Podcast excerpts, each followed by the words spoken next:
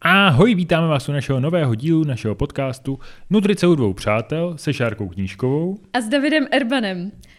My jsme tady dlouho nebyli, nebo vlastně byli, ale... vlastně to vychází tak, jak jsme řekli, jenom... Jsme...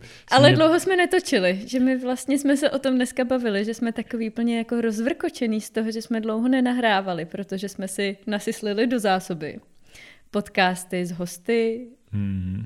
Q&A. A už, to, a už to vlastně bude přes dva měsíce, co jsme natáčeli, tady si wow. přijeme úplně uh, vlastně je pravda, že jsme měli i přes uh, ty prázdniny poměrně hmm. volno, když jsme čtvrt roku nenatáčeli, ale to vám ani nepřicházely žádný díly, takže máme to teďka takové. Tak jo, já se tady cítím jak na návštěvě prostě. Buďte na nás případně hodný, eh, že třeba nejsme... I když dneska máme téma, které nevyžaduje, hmm. aby jsme byli tolik vtipný, že budeme víc jako vážný. Jo, budeme se krotit, i když to jsme říkali už hodněkrát, že se budeme krotit a pak to nevyšlo, ale myslím si, že dneska to je žádoucí. Ano, budeme k tomu přistupovat s respektem. A seriózně. A je to téma, o které jste si psali, což bychom chtěli jako říct, že když si takhle jako něco přejete a dáte nám to vědět, tak my se to snažíme nějakým způsobem respektovat a vašim přáním vyhovět.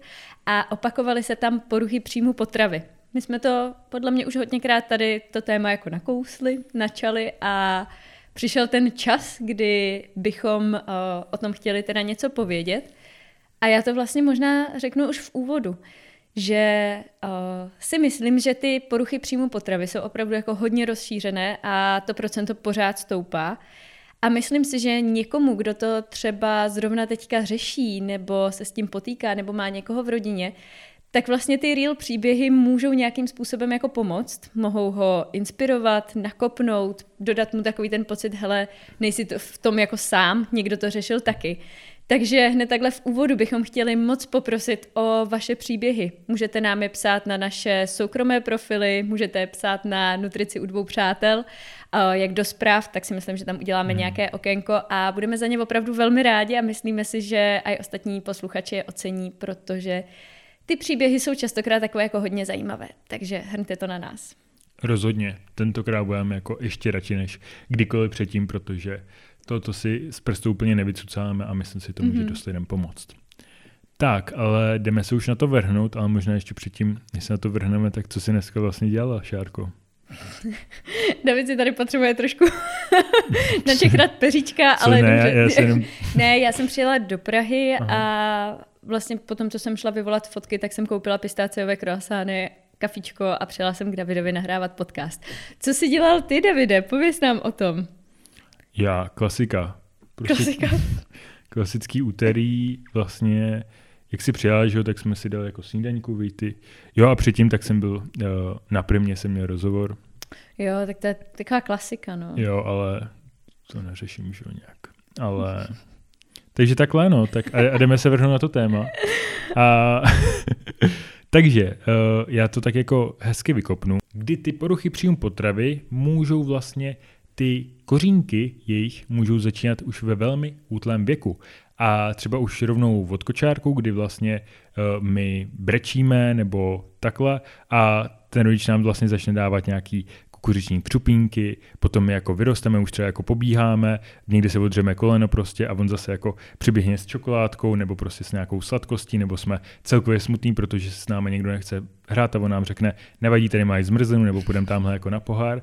A to se vlastně uh, ve chvíli, kdy se to jako děje celé naše dětství, tak je hodně velká šance, že když my vyrosteme a budeme mít jako nějaké smutné období, nebo celkově nám nebude mm-hmm. úplně hejhou, tak eh, právě si budeme pamatovat, že když si jako koupíme tu zmrzlu, nebo dáme tu čokoládu, nebo cokoliv takhle, tak nám to vlastně udělá dobře, protože vlastně máme mm-hmm. tam vytvořený ten vzorec z toho mládí, od té rodiny, že pokaždé, když nám bylo špatně, tak přichází vlastně tahle ta, uh, chuť na sladké, nebo vlastně přichází to sladké a to může být vlastně jedna z těch počínajících forem, kdy poruchy příjmu potravy je zároveň dobrý vnímat, takže to nejsou jenom třeba ty anorektičky, bulímičky, ale můžou mm-hmm. to být vlastně i ten pravý opak. A obvykle tohle z toho, o čem já tady jako hovořím, tak jsou přesně tyhle jako spíš ty opaky, které ty veškeré svoje city a nějaké svoje trápení právě řeší a hledají útěchu v tom mm-hmm. jídle. Já bych se k tomu kočáru ještě vrátila, protože vlastně to není jenom o tom, že by to bylo to sladké, ale že to dítě vlastně začne bulet a má tisíc potřeb, akorát prostě umí jenom bulet, že jo, neumí mluvit a říct, hele mami, já chci prostě sundat tu čapku, kterou si mi právě nadala na hlavu a řve. A to jídlo je jako dobrý tišící prostředek, protože prostě ucpete pusu, dítě nebrečí, hotovo, vyřešeno. Nebo to děcko chce třeba z kočáru, že nevidí, chce nakrmit ty kačeny, prostě je to hrozně moc, ale je to, hele, cítíš nějakou nepohodu, necítíš se dobře, tu máš jídlo, prostě pochutnej si. A přesně to je potom v té dospělosti, že ty lidi ani neumějí pořádně třeba ten problém jako řešit jinak, ani si ho jako hmm. uvědomit, že oni jenom cítí, aha, není mi dobře a já se nebudu zamýšlet nad tím, jestli to je ze stresu, jestli mě uh, není dobře kvůli tomu, že jsem se někde pohádala a tak, prostě jídlo, hrňte to sem a není to tak jako, že není mi dobře, zařídím si terapii, ale není mi dobře, mm, tady nějaká Foodora Bolt prostě a pome a hrňte to na mě. Že to potom vede hodně k tomu emočnímu přejídání Může to vyústit teda i v tu bulimy, protože pak můžou přijít nějaký výčitky z jídla, kdy se snaží potlačit ten kalorický účinek a tak. Takže tady bych řekla, že vlastně to nemusí ten rodič jako, nebo většinou to ten rodič nemyslí špatně, jako pojďme si říct, že většina rodičů prostě miluje svoje děti nade všechno hmm. a chce je vychovávat v lásce a rozhodně tím, že jim dá jako křupku navíc, tak nechce, aby jako, že si neřekne, a tu máš křupku a prostě v dospělosti ti z tebe bulimička, tak tohle si asi jako většina těch rodičů neřekne a myslí to dobře, ale tímhle můžou prostě zadělat na pořádný problém. Je to tak. A vlastně může být i druhý extrém toho rodiče, který třeba uh, je nějaký jako, nevím, měl třeba i nějaký problémy s váhou, má prostě celkově jako z přibírání strach a má strach, aby vlastně jako jeho dítě třeba nemělo nějaký mm-hmm. jako mhm. problémy s váhou a tak mu začne rozdělovat potraviny na zdravé a nezdravé. Jo. A něco je prostě absolutně jako zakázaný v té rodině, prostě vlastně vůbec nic. Zároveň tam můžou být i časem nějaké jako poznámky přímo na to dítě, jako Ježíš, že jo, ten zadek ti vyrost, mm-hmm. nebo nějaký tyhle jako různý ty. A k tomu a se ještě vrátíme. A k tomu potom, se ještě no. potom vrátíme. A vlastně i ten druhý extrém, kdy na jedné straně eh, tomu dítěti vlastně každou chvíli jako dávám sladkou super, vím, že on jako přestane brečet a bude mu líp a, a prostě vím, že mu to jako mm-hmm. udělá radost. A na druhé straně, kdy mám zase jako přehnaný strach mu tu sladkost třeba dát, protože nevím, jsem slyšel podcast a mi tam jako říkali, ale nesmíte jako řešit každou jako ten uh, smuténku uh, sladkostí, mm. tak je dobrý v tom najít nějaký balans, protože se ve chvíli, kdy furt jsou to děti a já sám se jako dítě pamatuju, že prostě, nevím, dorty, nějaký jako kinder vajíčka, nějaký tohle jako věci, prostě dělá toto dětství mnohem jako hezčí, hezčí radostnější a ve chvíli, kdy je tam ten balans, tak prostě člověk vyroste a je naprosto jako mm. v pohodě, ale ve chvíli, kdy je tam jeden nebo druhý extrém, tak to může do budoucna udělat jako velmi špatně psychicky. Zároveň to jídlo by nikdy nemělo být používaný jako nástroj k trestu. Jakože prostě, Karle, ty jsi zlobil, nedostaneš večeři. že s tímhle by to vůbec nemělo být spojováno, nebo takové to, hm, tak dneska jsi prostě špatně uklidil pokojíček a nesnášíš, nesnášíš houby, tak prostě k večeři bude vepřový na houbách a vyloženě jako dělat ty naschvály v tom jídle a brát to jako nástroj právě toho potrestání není úplně správně. Zároveň by to nemělo fungovat ani naopak, že to jídlo je jako odměna. Že jako zase jsme na to jako zvyklí od malička, že nevím, člověk zaběhne nějaký závod nebo takové ty dny dětí a tak, sportovní akce. A za každé uprnutí prostě dostaneme lízátko nebo bonbon, nebo taková ta klasika, že za vysvědčení prostě se jde na zmrzlinu. A to v nás jako vyvolává zase takovou tu fixaci jako na to sladké, že potom jako o to víc jsme fixovaní na tu sladkou chuť, která teda je pro nás jako ta odměna. A zase máme pocit, že za každý náš úspěch životní se musíme prostě odměnit tím jídlem, že to je ta správná odměna. Uh, nemusí to být ale jako za každou cenu jenom sladký. Je to uh, i takový jako ten typický fenomen, kdy se jede třeba ze závodu nebo z nějaké soutěže a cestou se teda za odměnu stavíme na mekáč. Tak zase tam je jakoby ta fixace toho, že jako OK, abych jako uh, si mohla dát mekáč, tak musím předtím uh, jako podat nějaký výkon, Zase to je prostě spojeno s tím úspěchem, že si myslím, že uh, od malé, když budete chtít ty děti za něco odměnit, tak je mnohem lepší nějaký, jako nějaká hmotná odměna typu uh, magnetka nebo nějaká medaile nebo něco takového, co vlastně to dítě jako si může někam uložit, vy to pak jako vyhodíte, protože toho máte doma hodně, že jo, ale je to mnohem lepší, než je prostě odměňovat tím jídlem, protože zase to může potom vést k tomu emočnímu je- jedení. Jezení, jedení?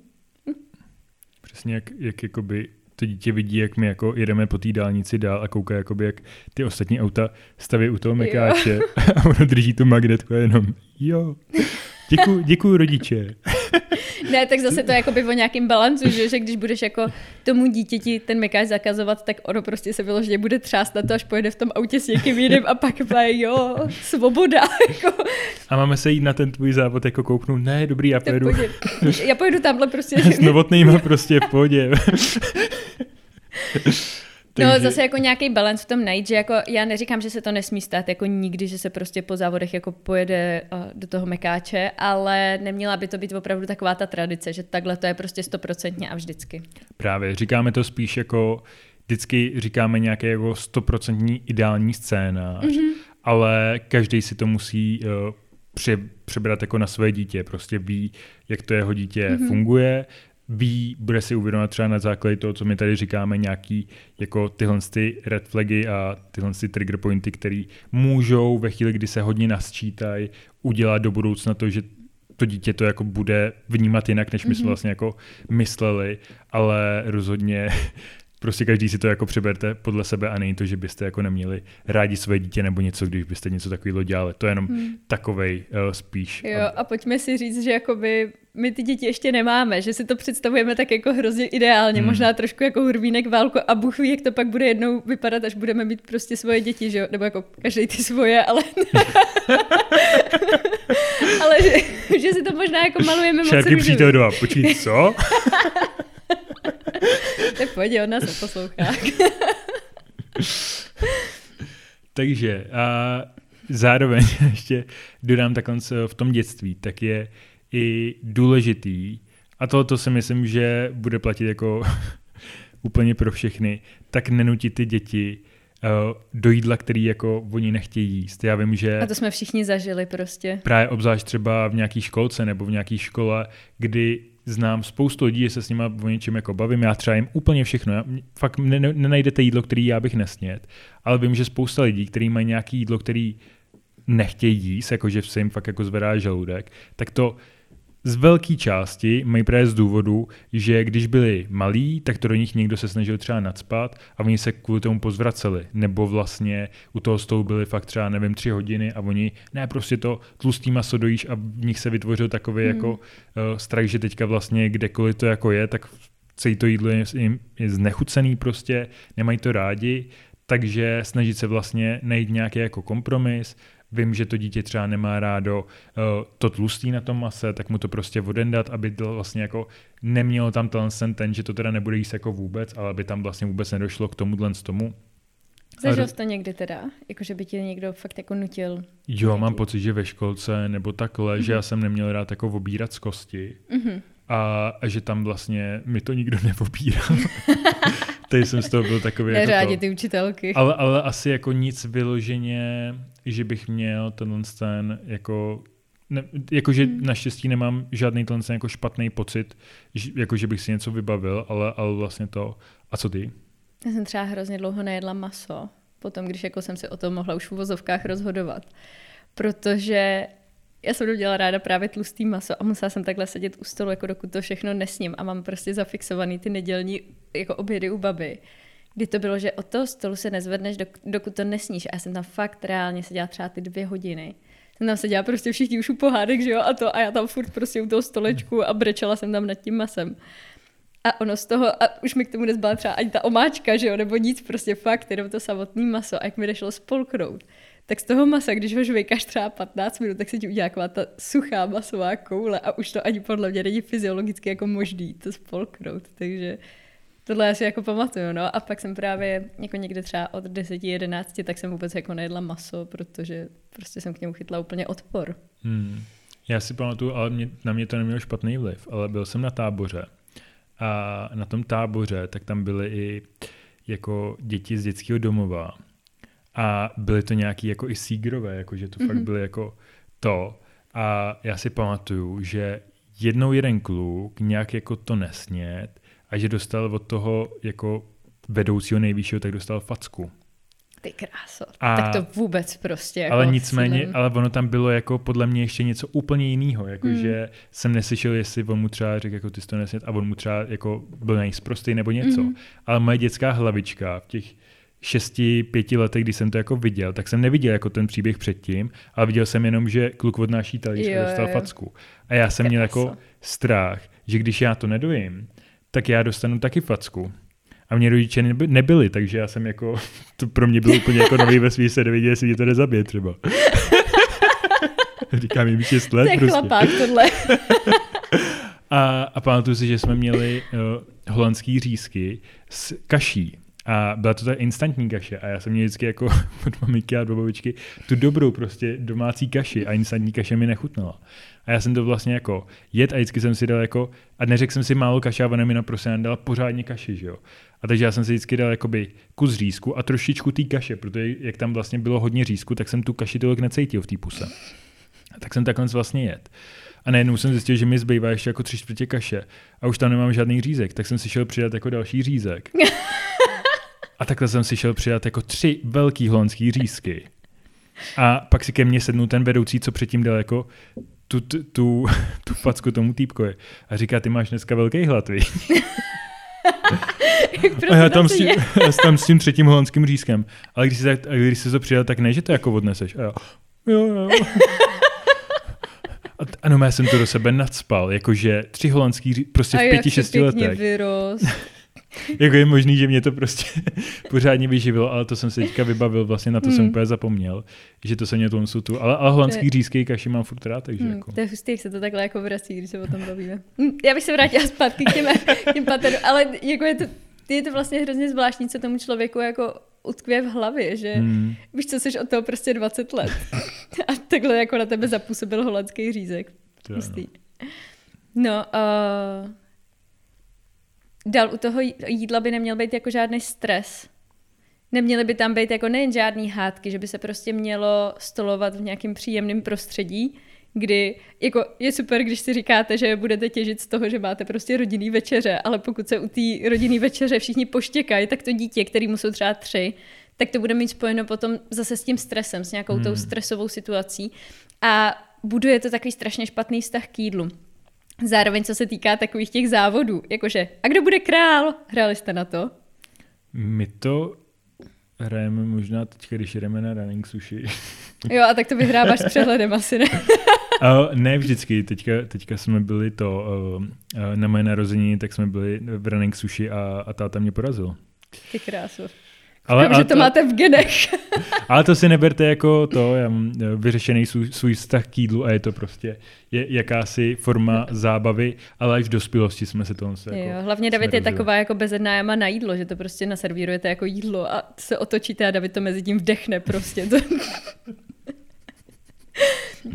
no, ale my jako dospělci, tak jsme schopni si to samozřejmě jako v sobě nějakým způsobem srovnat, že jako uh, OK, tak teď teda mám nastavený, že tady chci vyhrát, ale když bych se z toho udělal pozvracet, tak to jako dělat nebudu. Ale pro to dítě v tu chvíli, kdy vy jako vyhlásíte tuhle tu soutěž, tak je to absolutně jako životní úděl, že to takhle jako vidí a jediný, o co v ten okamžik jde, je prostě vyhrát. A ještě, jak ty dospělí už jsou takový jako tomhle vyspělí a prostě najdí se jako v klidu, tak on má, to dítě má najednou pocit, že může jako ty dospěláky porazit v něčem, protože jako cítí, že třeba je, nevím, nepředběhne, že jsou prostě třeba chytřejší, lepší, něco, ale v tom jídle najednou cítí, že jako tam má tu moc.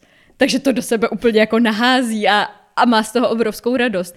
A zase to je jako trošku spojený s tím, že pokud já teda budu hltat a přejím se třeba, tak z toho pak budu mít dobrý pocit, jo, protože jako jsem něco vyhrála.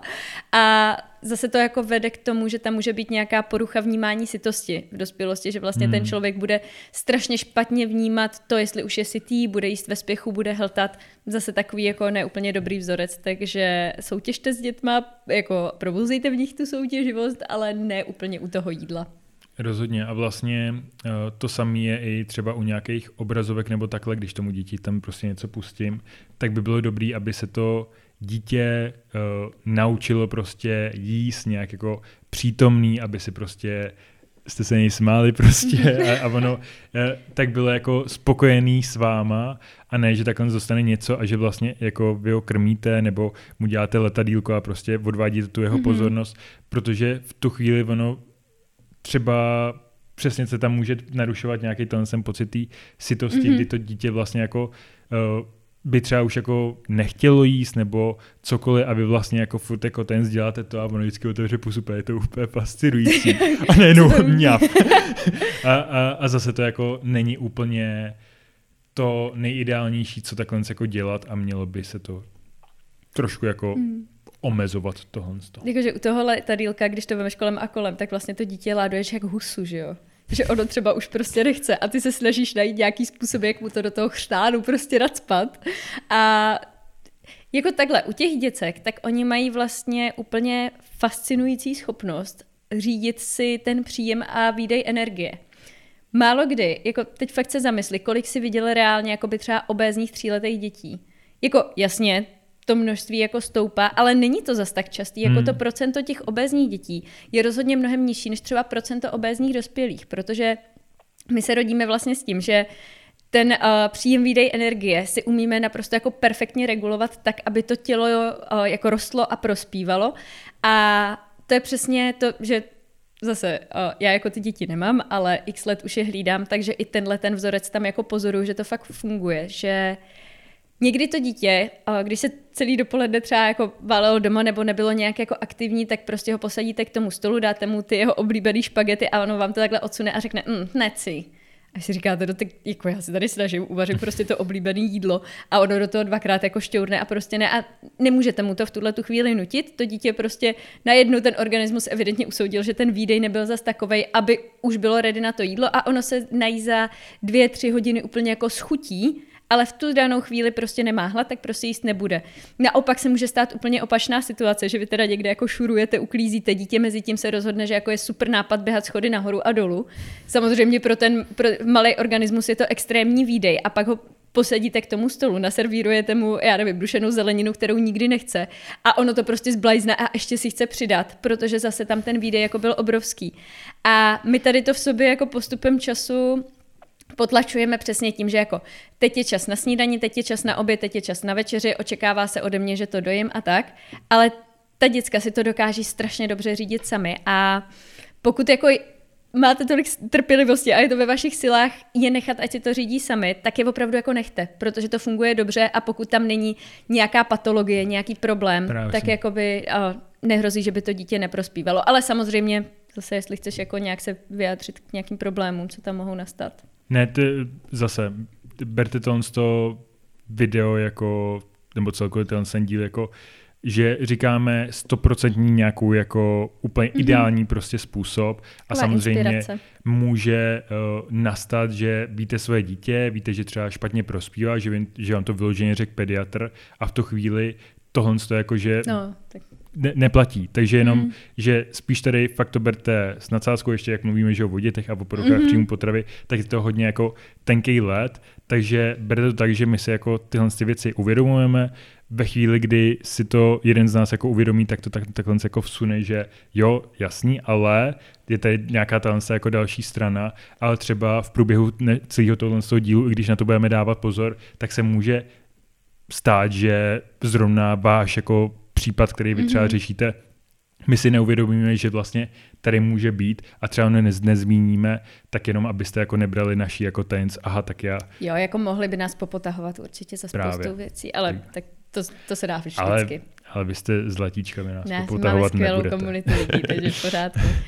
A ještě já mám takovou potřebu se vyjádřit ještě k těm obrazovkám, mm-hmm. že to neplatí jako jenom pro děti, ale i pro dospělí. Já už jsem to tady možná někdy v tom podcastu jako zmínila, ale to podle mě budete pozorovat i vy sami na sobě, že pokud si vemete misku jídla a vemete si ji prostě k Netflixu nebo u toho budete projíždět ten Instač nebo něco, tak já osobně tu misku prostě s ním, i kdyby byla bezedná, já ji prostě úplně vyluxuju a až v momentě, kdy je teda prázdná, tak si říkám, OK, tak vlastně jak se cítím, chci si jít přidat, mám ještě hlad, nebo jsem syta.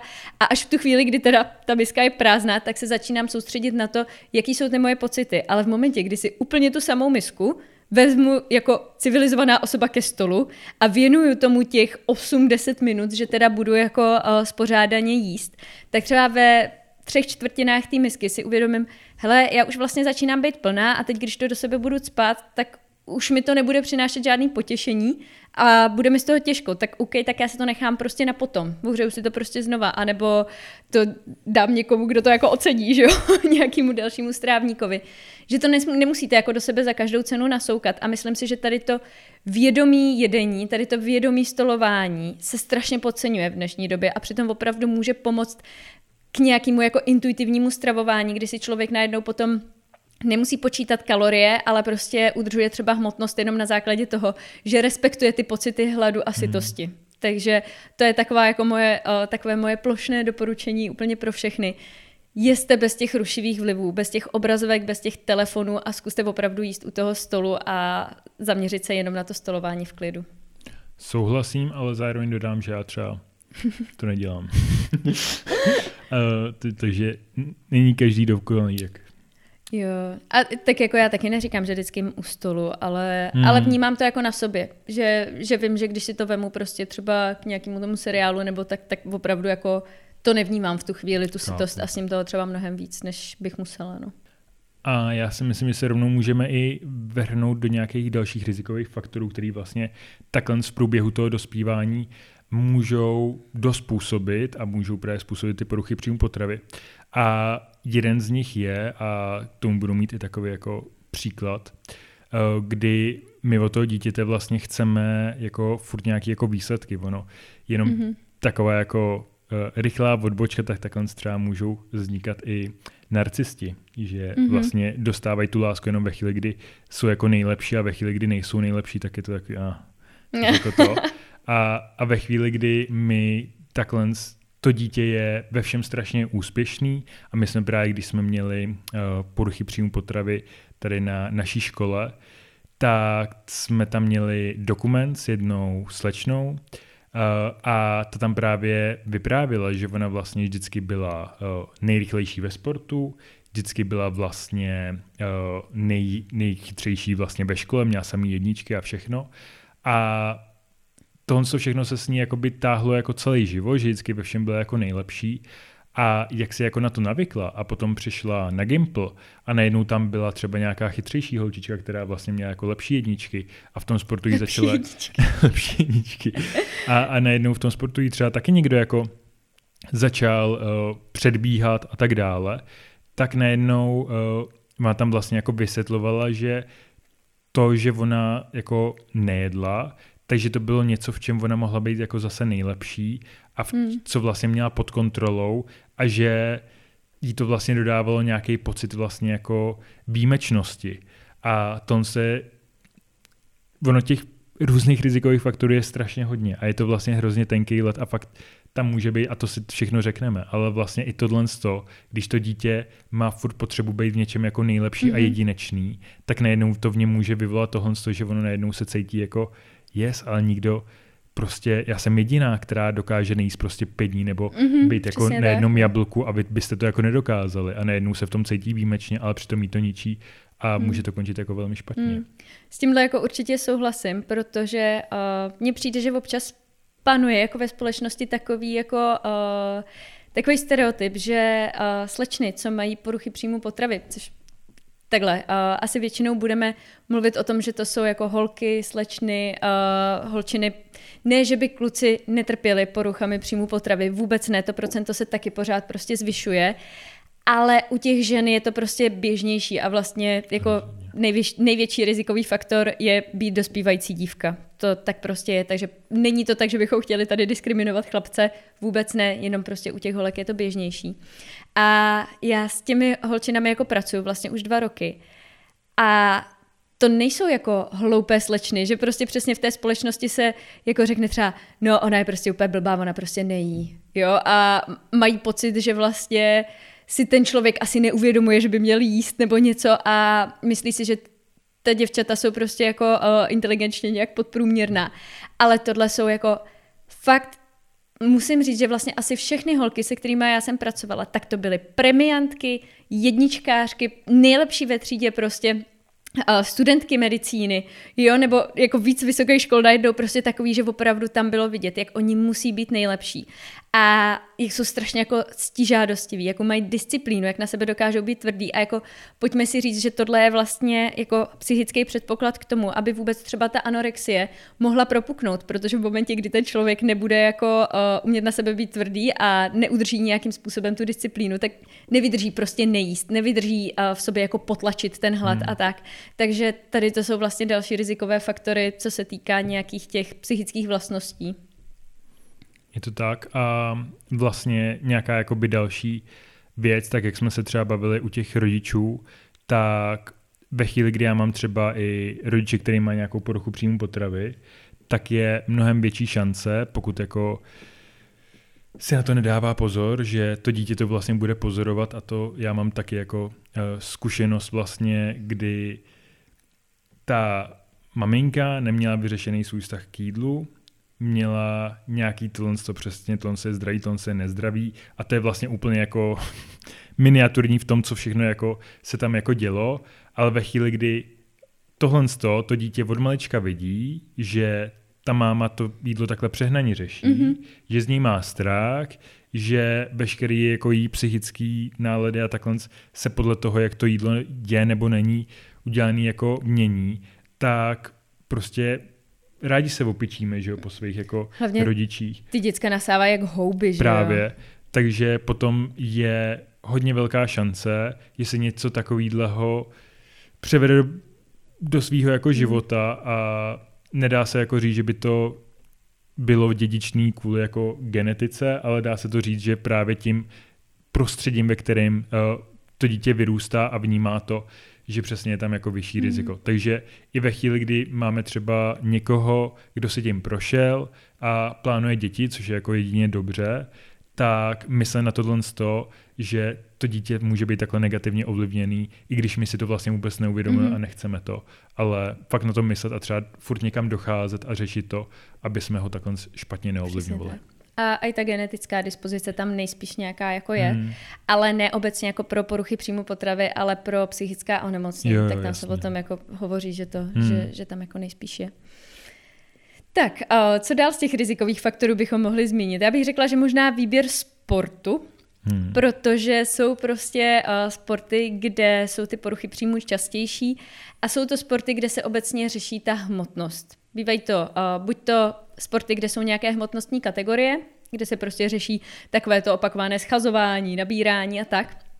A nebo estetické sporty, s čímž já mám jako uh, zkušenost, protože jsem dělala 13 let gymnastiku, takže vím, jak to v tom prostředí prostě chodí, že je super, že podáváte jako nějaký sportovní výsledky, ale jste prostě hodnocený i za to, jak u toho vypadáte. A třeba ta gymnastika, balet, tanec, krasobruslení, tak tam je takový ten jako uh, ideální tělesný typ pro ten sport a je tam velký tlak na tu hmotnost a vlastně ty poruchy příjmu potravy nebo nějaký nedostatečný příjem se tak jako zahrabává pod koberec, nebo aspoň dřív to tak bylo, že prostě jo, jako my víme, že tady máme jako anorektičku vedle anorektičky, ale oni jsou jako hezky hubený a mají výsledky. No tak Ježíš Maria, dokud to jako funguje, tak neřešíme. Tak pozor na to, a vlastně i v momentě, kdy třeba uh, úplně ten klub není třeba natolik osvícený, aby to tam chtěli řešit, protože v dnešní době jako setkala jsem se i s tím, že mi někdo říkal, hele, ale i na té gymnastice už teďka se jako uh, dávají třeba svačinky jako v pauzách, že když ten trénink je jako dlouhý, tak je tam pauza na svačinu. No, já si pamatuju, jak to vypadalo vždycky, když já jsem si na ten kurtík prostě do té tělocvičny přišla s tou svačinkou. tak to jsem jako udělala párkrát a už jsem to víckrát neudělala, protože se to úplně uh, nesetkalo s nějakým pozitivním ohlasem a že teď už se to jako děje, což je strašně super. A fakt jako díky bohu za to, ale pokud třeba víte, že v tom klubu je velký tlak na tu hmotnost, že se to tam hodně řeší, ukazuje se na každé kilokor v tom dospívání, uh, že tam je přesně na to, že se nechce, aby ty holky měly nějaké ženské tvary, ale aby ideálně zůstaly v tom dětském těle, které je prostě samá ruka, samá noha. Tak pokud víte, že to tam takhle funguje, ale to dítě ten sport jako baví, o to více mějte na pozoru a o to víc do něj prostě tlučte, že je normální prostě dospívat, že pro ty holky je normální, že se zvyšuje procento tuku v těle, rostou prsa a prostě celkově se jako zjemňují ty tvary právě do těch ženských, kdy uh, třeba to dítě, které mělo vždycky tu mezeru mezi těma stehnama, že jo, a ty hubené nožičky, tak najednou prostě mají ty boky, mají ta stehna. Opravdu ono se to zdá jako takový nesmysl, prostě hučet to do nich dnes a denně, ale pokud jim to opravdu budete jako opakovat, že je to úplně normální a v pohodě a zdravé, tak uh, tím strašně jako zmenšujete to riziko, že ta porucha příjmu potravy třeba nějakým způsobem propukne. A vlastně nejenom jako ten výběr sportu může být takhle jako rizikový, ale třeba i výběr toho budoucího povolání, mm-hmm. kdy uh, například hodně to můžeme vidět třeba u modelek, že tam jako ty poruchy příjmu potravy jsou poměrně bohužel častý, ale třeba i u našeho povolání nebo u nějakých trenérů nebo u nějakých uh, fitness influencerů a tak dále, tak vím, že kolikrát se řešily různé kauzy, kdy ten člověk, když to, jak on vypadá, vlastně mu dělá tu reklamu a přináší případně mm. ten jako příjem, tak najednou je to pro ně jako alfa omega a je tam hrozně tenká hranice nad tím, aby si na tom začal ujíždět a začal dělat jako bláznoviny, jenom aby vypadal prostě co nejlíp a zároveň to má zkreslenou realitu, že jo, protože se třeba porovnává jako s jinýma modelkama mm-hmm. nebo s jinýma fitness trenérama a takhle a může se uchylovat k různým jako věcem, které nejsou vůbec zdraví a rozhodně tady je taky hodně dobrý si třeba jako pokud mám, vidím, že nějaký tyhle tendence mám, tak se zastavit, říct si jako zdraví na prvním místě a případně to s někým mm-hmm. řešit. No. Určitě jo. Dalším rizikovým faktorem tak uh, je třeba nějaký nevhodný kolektiv. Šikana ve škole, že to je přesně, že třeba to dítě je neoblíbené, tak se řekne, hm, tak já vám všem ukážu a nebudu jíst třeba, abyste mě za něco jako obdivovali. Nebo to může být uh, nevhodný kolektiv v tom sportu, že prostě třeba ta holčina jako nemá úplně ten tělesný typ na to, aby dělala tu gymnastiku, ale to prostředí tam je hodně konkurenční, hodně tvrdé, může se stát, že prostě se tam ostatní děti, protože děti jsou prostě zlí, že se budou jako posmívat, ukazovat si na ní nebo něco takového, tam bych potom zvážila změnu toho kolektivu. A to riziko zvyšují i třeba nějaká prožitá traumata. Může to být uh, úmrtí v rodině a s tím, že se s tím ten člověk vyrovnává tím, že právě nejí nebo že se začne přejídat. Může to být třeba nějaká autonehoda, náročná operace. Eh, třeba jsem se setkala v praxi i s tím, že vlastně poruchu příjmu potravy eh, odstartoval zájem slepého střeva. Hmm. Že vlastně jakoby tam ta holčina zhubla a vlastně si říká, OK, všichni mě jakoby chválej a nějak to jako hodnotí, tak to pojďme jako udržovat. I tohle to může odstartovat. A tím spouštěčem může být i nějaké jako, uh, sexuální trauma, kdy přesně uh, někdo sáhne té slečně třeba na prsa nebo na zadek a pochválí to a je to prostě takové to vyloženě sexuální obtěžování. A najednou se to takhle jako přepne a řekne si, OK, ale tak já teda nechci mít jako prsa a zadek a začne jako hrozně hubnout. Takže i tohle může být nějaké riziko, protože prostě sexuální obtěžování, sexuální traumata jsou spojená s tím tělem a potom nějak jako porušují to vnímání sama sebe. Hmm. A já že jsem právě uh, taky uh, byla jedna kazuistika, kdy ta slečna to měla z důvodu, že vlastně došlo k nějakému rozvodu jejich rodičů a vlastně se řešil vlastně ten rozvod, potom se řešilo jako všechno možný a ona byla zvyklá, že se řešila ona prostě jako mm-hmm. to a najednou jako měla pocit, že jí ona nikoho nezajímá a tak vlastně si řekla, OK, tak já jako to se hmm. nějaká forma, jaké já si tu pozornost zpátky jako můžu takhle jako získat a jako získala si ji, ale potom se z toho vlastně nemohla jako ven, protože najednou už se to rozjede. Už no, se to rozjede a je to velký špatný, takže i vlastně tohle z toho, kdy to dítě má pocit, že vlastně pro ty rodiče nebo celkově pro ten svět přestalo být jako důležitý a vlastně uh, na sebe hmm. může nějakým způsobem jako takhle začít jako upozorňovat a nemusí to být jako úplně dobrý to nad tím mávnout rukou, že no, to, to jako přejde, protože třeba hmm. jako nepřejde. Je to tak. No a já bych se možná teďka přesunula k nevhodným větám, protože jedna hloupá věta může prostě odstartovat jako tenhle ten kolotoč těch poruch příjmu potravy. A myslím si, že spoustu těch vět třeba mnoho z nás a je neumyslně prostě prohodí nebo v nějaké dobré víře, ale pojďme teda nějaké z nich jako říct, na co si dávat pozor a jak ty věci možná komunikovat trošku hmm. citlivěji.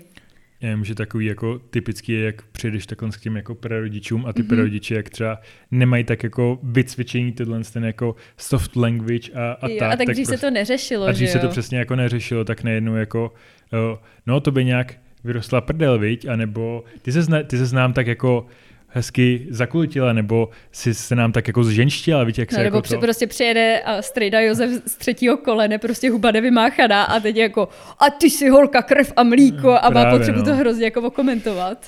A, a to je jako pro holku, která třeba sama ještě, že jo, prostě ta psychika v určitém věku, kdy prostě se to tělo rozvíjí a takhle. A hormony tak je, hlavně, hormony, že jo? tak je tak jako křehonka, že vlastně Hmm. a, to, a ta slečna třeba jako se kouká do a, a je taková jako trošku už nalomená, že jako ty Hmm. jsem vždycky byla tak jako uh, úplně štíhlá prostě a najednou se začínám prostě zakulacovat Hmm. a takhle. A to je naprosto normální, protože se to tělo jako mění, ale ve chvíli, kdy někdo přijde a ještě na to ukáže, tak jí vlastně jako dá za pravdu, že něco je jako No. v nepořádku a v ní se to ní to může vytvořit úplně jako problém a přitom by tam ten problém vůbec jako Hmm. nemusel být. A Tam je ještě takový těžký to porovnání s těma klukama, že vlastně holky, když dospívají, tak se zvýší produkce estrogenu, což má za následek, že se zvýší množství tuku v těle až o jednu třetinu. Je to jako hodně, Hmm. hmm. protože ty holčiny právě v té pubertě jako naopak získávají jako ty ženské tvary. A vedle toho máme chlapce, kteří naopak mají prostě takový ty tvářičky, že jo, v těch 13 a pak přijde ta puberta, začne se prostě produkovat ten testosteron a jim se naopak to procento tuku v těle jako snižuje a zvyšuje se jim množství těch svalů a oni naopak jsou takový jako vyrýsovanější a lepší, že jo? A teď prostě, když je přesně ta rodinná sešlost, máte ty děti ve stejném věku a teď vidíte, jako, jak oni dřív byli všichni jako strašně podobní a najednou ty kluci prostě začínají být takový jako jo a, a ty holčiny naopak se prostě zakulacují, tak už pro ty holky to je samo o sobě jako hrozně těžký a teď přijde ten strýda Josef prostě a nasadí tomu fakt korunu. A co já bych tady v tom doporučila, že pokud víte, že máte v rodině nějaký hulváty nebo někoho, kdo to prostě, o kom víte, že to nejspíš bude nějak komentovat, tak já si myslím, že jako rodič jako nejjednodušší, jak zasáhnout je prostě obvolat tyhle ty lidi předtím, než se ta sešlost třeba, Hmm. nevím, vánoční, oslava narozenin, nový rok, cokoliv, tak obvolat je jako předtím, než se to bude konat a říct jim, hele, prostě nevím, tady a naše Tereza teďka jako dospívá, trošku bojuje sama se sebou, necítí se ve svém těle třeba úplně jako dobře, komfortně a jako pojďme si říct, narostlý třeba zadek, narostlý prsa, ale pro boha, hlavně na to nijak neupozorňujte, nekomentujte její tělo, prostě vůbec se k tomu nevyjadřujte. A myslím si, že když se to jako bude komunikovat takhle dopředu, tak je to mnohem jednodušší a bude z toho jako, uh, nehrozí tam, že z toho bude nějaký průšvih, jako hmm. když potom už tady strejda to jako řekne a vy jenom jako ne, ne, tak to už je prostě pozdě, že jo? A už to jako tam vy, vyvolá nějakou nepříjemnou atmosféru, nepříjemné pocity. A vlastně na druhou stranu může být i velmi rizikový, když jo, nám prostě takhle jako, zase tam bude ten strejda prostě rošťák a takhle vy přijedete s tou svojí jako dcerou a ona má třeba nějaký, uh, jak tady uh, Šárka říkala, třeba ten slepák nebo vlastně nějaký ten Nějaký zdravotní problémy, problém, no. kvůli kterýmu zhubla a najednou strejda jako začne vychvalovat, jako no tyjo, teď, teď ses jako, teď vypadáš No. krásně, to je, to je paráda, jako, prokoukla si úplně. prokoukla úplně a ona si najednou může jako sugerovat, aha, tyjo, takže já teď, když jsem jako skoro nejedla a vlastně jsem nemohla Mhm. jako sportovat a jenom jsem ležela a vlastně hrozně jsem zhubla, tak teďka se lidem jako líbím. A, a předtím to jako asi nebylo tak jako parádní, že Mhm. vlastně i tahle ta pochvala může být negativní, ale zase naopak jako ve chvíli, kdy máme někoho, kdo třeba uh, pravidelně sportuje, prostě snaží se, měl třeba problémy s váhou a postupně jako ji Mhm. snižuje, tak a vidíme, do- že to dělá nějak zdravě. ta- tak je dobrý ho jako podpořit, že jako super, ale zase to udělat nějakou formou, která přesně nebude mu ukazovat jako, hele, předtím si fakt stal jako za nic a teď je jako Hmm. seš konečně člověk, se kterým se jako, za kterýho se nestydíme. Hmm. Takže Jako celkově si myslím, že hodnotit tu hmotnost ostatních lidí Hmm. je takový, mně to přijde jako hrozně zvláštní, že fakt jako když někoho vidíte po půl roce, vidíte, že zhubnul 20 kilo a říct mu jako wow, teď jak jsi zhubla prostě, tak to je fakt super, tak to je, jako fakt nevíte, co se tam odehrává a může to být jako takový, že hele, ta chemoterapie ti fakt svědčí, jakože fakt jako jasně. jako prostě, a, nebo od té doby, co máš ty deprese, tak jako opravdu vypadáš úžasně. Ten rozvod náročný a ten útěk z toho toxického vztahu, kdy se v tom prostě plácáš dva měsíce a nevíš, kdy kam chodíš na terapii, jako jo, super, podepsalo se to na tobě fakt pozitivně, jo. Nikdy nevíte, co zatím stojí, hmm. takže pokud o tom člověku víte kulový a nevíte prostě, jakým způsobem k té redukci hmotnosti došlo, vůbec to nějak nekomentujte. Spíš jako můžete nabídnout, hele, neděje se třeba něco, nepotřebuješ pomoc a tak, ale jak jako se snažte obejít třeba ten fyzický vzhled a nekomentovat prostě tu hmotnost. Hmm. Můžete tím napáchat víc škody než užitku. Rozhodně. A stejně jako jsme už říkali, tak vlastně i nějaký takovýto uh, ukazování prostě na to, co jsou špatné potraviny, to, co jsou dobré mm-hmm. potraviny uh, u těch rodičů, nebo přesně to, jako říct, se... třeba po čokoládě se tloustne. Po čokoládě se tloustne. věta prostě. A nebo když i ta uh, máme jako, ty a nejsem v tom jako tlustá a tohle a tamhle to, tak přesně to dítě jako to furt jako vnímá a třeba tam máma, jak jsem říkal, nemusí mít ani poruchu příjmu potravy, mm-hmm. ale to prostě je v něčem jako nejistá, vlastně to se jako stále opakuje a najednou to dítě si jako řekne, hej, ale dítě já třeba jako nejsem tak hubená jako moje máma a moje máma jo, si jako přesně, no. myslí, že už takhle, jak je, tak je vlastně jako tlustá, tak co jsem no. potom jako já. A... Nebo když prostě přijde ta máma a řekne, ty nemám v tom velký zadek a najednou, jako jak to zopakuje takhle pětkrát, tak vlastně to dítě jako si řekne, hele, OK, tak vlastně asi bych ve všem měla řešit, jako jak v tom vypadá můj zadek, jestli ho nemám hmm. třeba moc velký, nebo jestli tady moc nevyčuje a bude dělat prostě to samý. Nebo když se budou každý, jako, mm, já hubnu do plavek, tak najednou to dítě prostě chytí, OK, tak prostě v létě musím být hubenější než v zimě a každý květen budu prostě držet dietu, ať jsem jako v těch plavkách o dvě kila hubenější, hmm. no.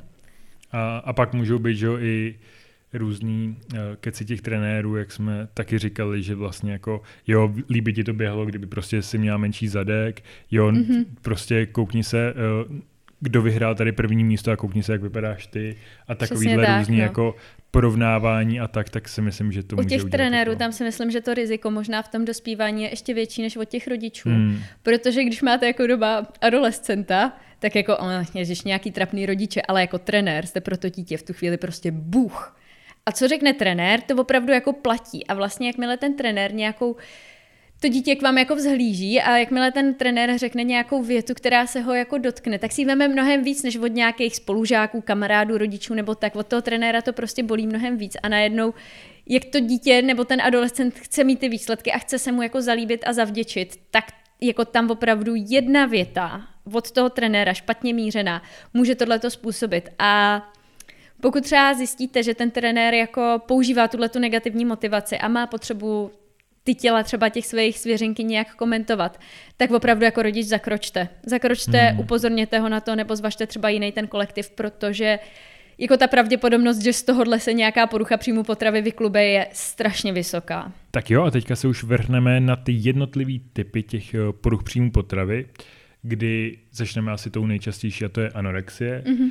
kdy je to o tom, že ty slečny nebo i ty muži vlastně chtějí co nejvíce snižovat tu svoji váhu, udržovací a to dělají za prvý tím, že snižují ten svůj příjem, že jedí prostě extrémně málo, jakože čím mín, tak pro ně je to vlastně jako jsou na sebe pyšnější, mm-hmm. protože nemají vlastně ty výčitky, které případně uh, by měly, když by jako jedli pořádně, ba naopak vím, že nám i bylo řečeno uh, že se takhle jako předhání kolikrát. Jako, jo, jo, jo. Jo, já jsem, ty se snědla jako jedno jabko za dva dny, to já jsem ho snědla za jedno jabko za tři dny a takovýhle mm-hmm. jako různý ty. A potom zároveň je tam i jako obrovská fyzická aktivita, kdy zase vím o příběhu, že prostě se chodilo třeba na uh, tři kruháče, potom se chodilo ještě do posilovny a když mm-hmm. už vlastně ta slečna jako nemohla, protože fyzicky byla úplně jako ten den vyždímaná, tak chodila uh, ještě do něčeho, co jí vlastně jako by ty svaly jako brnilo, aby vlastně měla ještě ten bídy jako navíc. Yep. A takže ona vlastně jako fakt od rána, co vstala, tak skoro celý den nejedla a vlastně se snažila udělat co největší výdej té energie, mm-hmm. aby, co jenom jako šlo.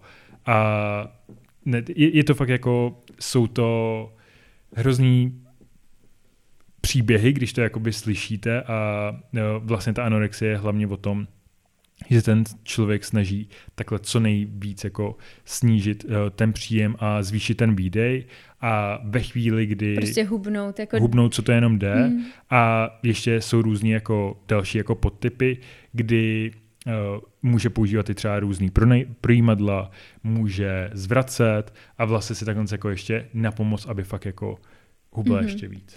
Jako u té anorexie je vlastně v úvozovkách taková výhoda, že ji většinou poznáte na první hmm. dobrou, že tím, jak oni jsou jako opravdu strašně hubení, tak opravdu jako víte. A teď uh, když řeknu jako hubení, tak jenom ať si to umíte jako představit, že třeba ty holčiny, co jsou jako na pokraji té hospitalizace, tak uh, mají třeba přes 170 cm a váží tak jako 37 kilo zhruba, jo, jenom ať jako máte představu prostě jako kilogramově, kolik to vychází, to je potom opravdu, že jim jsou vidět už i ramena, prostě celý ten pletenec, hmm. uh, žebra byste na nich všechno spočítali. A uh, oni vlastně jako štěstí jejich života je zhubnout. Že hmm. oni mají pocit, že jako až zhubnou, tak budou šťastní. A teď to je jako, až zhubnu pět kilo, tak prostě to bude super a budu šťastná a spokojená. A najednou zhubne těch pět kilo a zjišťuje, že není vůbec jako šťastná a spokojená. Aha, tak ono to chce asi dalších pět kilo a prostě hmm. pořád takhle jako jedou dolů. A jako co se týká třeba nějaké psychiky k tomu, tak s tou anorexí, jako celkově s poruchami příjmu potravy, ale s tou anorexí jako jdou ruku v ruce většinou deprese, nějaké sebevražedné sklony, sebepoškozování. Hmm. Vyplouvá to vlastně na povrch dost často jako později a jako ta anorexie je nemoc, uh, jedna z nemocí, co mají největší smrtnost, že hmm. tam opravdu je vysoké procento úmrtí. Uh, jenom bych chtěla říct, že porucha příjmu potravy jako v průměru trvá 11 let, myslím, že jsme to brali. Hmm že jako to je průměr, ne jako nejvyšší možná jako doba, ale průměr je prostě 11 let, což je jako strašný randál. A ta umrtnost pak nebývá uh, ani tolik na to, že teda by vyloženě jako selhal ten organismus na nízký příjem, ale právě z důvodu třeba toho vysokého procenta sebevražd. A jak právě David říkal, že dochází i k nějakému zneužívání léků a třeba různých laxativ a tak, tak jsem slyšela i vlastně o příběhu, kdy docházelo ke zneužívání léku uh, pro léčbu štítné žlázy.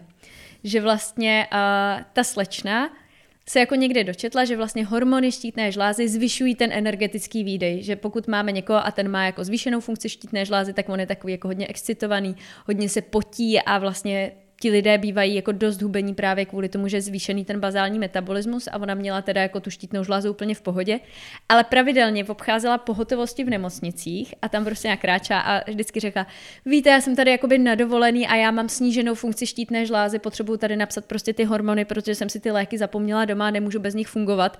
A většinou je jako tímhle tím způsobem prostě vydindala, že jo? takže ona do sebe prostě spala ty hormony štítné žlázy, aby jako měla další způsob, jak si zajistit ten výdej energie, což je úplně jako strašně bizárno. A oni potom ty anorektičky ještě mají uh, takové rituály spojené s jídlem, že oni jak jako jíst nechtějí, zároveň tam je nějaká úzkost spojená s tím jídlem, že úplně vidíte, že ona je třeba v pohodě v pohodě a blíží se ten oběd nebo ta večeře a najednou už jako začíná být podrážděná, přecitlivělá, úzkostná, jako poznáte to na těch holkách a když jako musí jíst, tak oni to tak jako různě posouvají po těch talířích a krájí úplně na jako miniaturní kousíčky hmm. a jedí přesně třeba jako dvě hodiny, se v tom jako nímrají, šťourají a když už jako opravdu mají pocit, že jim to jídlo nutí, tak buď to jako třeba lžou o tom jídle, jakože mm, já už jsem jedla, nebo mm, já si to vemu do pokoje, a to prostě s ním a pak to jídlo vyhazují. A nebo když jako je začínáte kontrolovat, aby jedli, tak to je potom jako opravdu jako hrozný bizar, co oni s tím jídlem jsou schopni dělat, že oni prostě si to strkají třeba do kapes, nebo hmm. házejí prostě do květináče, do šuplíku a tak, aby to jako nemuseli jíst. Tak to jenom to už je extrém samozřejmě prostě tohle, ale jenom, že se to jako děje, no. Přesně tak, já si pamatuju, že v tom denním stacionáři, kam jsme vlastně chodili, tak, že nám říkali, že ji musí jako kontrolovat jako pod polštářem a pod madracema, protože oni si to přesně jako takhle někam jako strčejí to jídlo, jdou jako do té poste, do postele, tam si to jako tak ukryjou a potom, když jako přijde čas, tak to někam můžou spláchnout, mm-hmm. tak, takže tam je to fakt takový Tohle je prostě jako druhotný problém. Jako tam je hlavně jako nejíst, hlavně nepřibrat A až pak teda jakoby hmm. to, že mi hníje nějaký jídlo pod postelí. A hlavně, jak ty anorektičky, jak to jsou velmi chytré slečny, mm-hmm. tak oni vědí, co vy chcete jako slyšet. Jako terapeut, nebo jako doktor, mm-hmm. nebo jako maminka. Takže oni vám jako všechno odkejvají, všechno prostě, já se pak jako snažím, prostě všechno jsem jako snědla, tamhle to, tuhle to.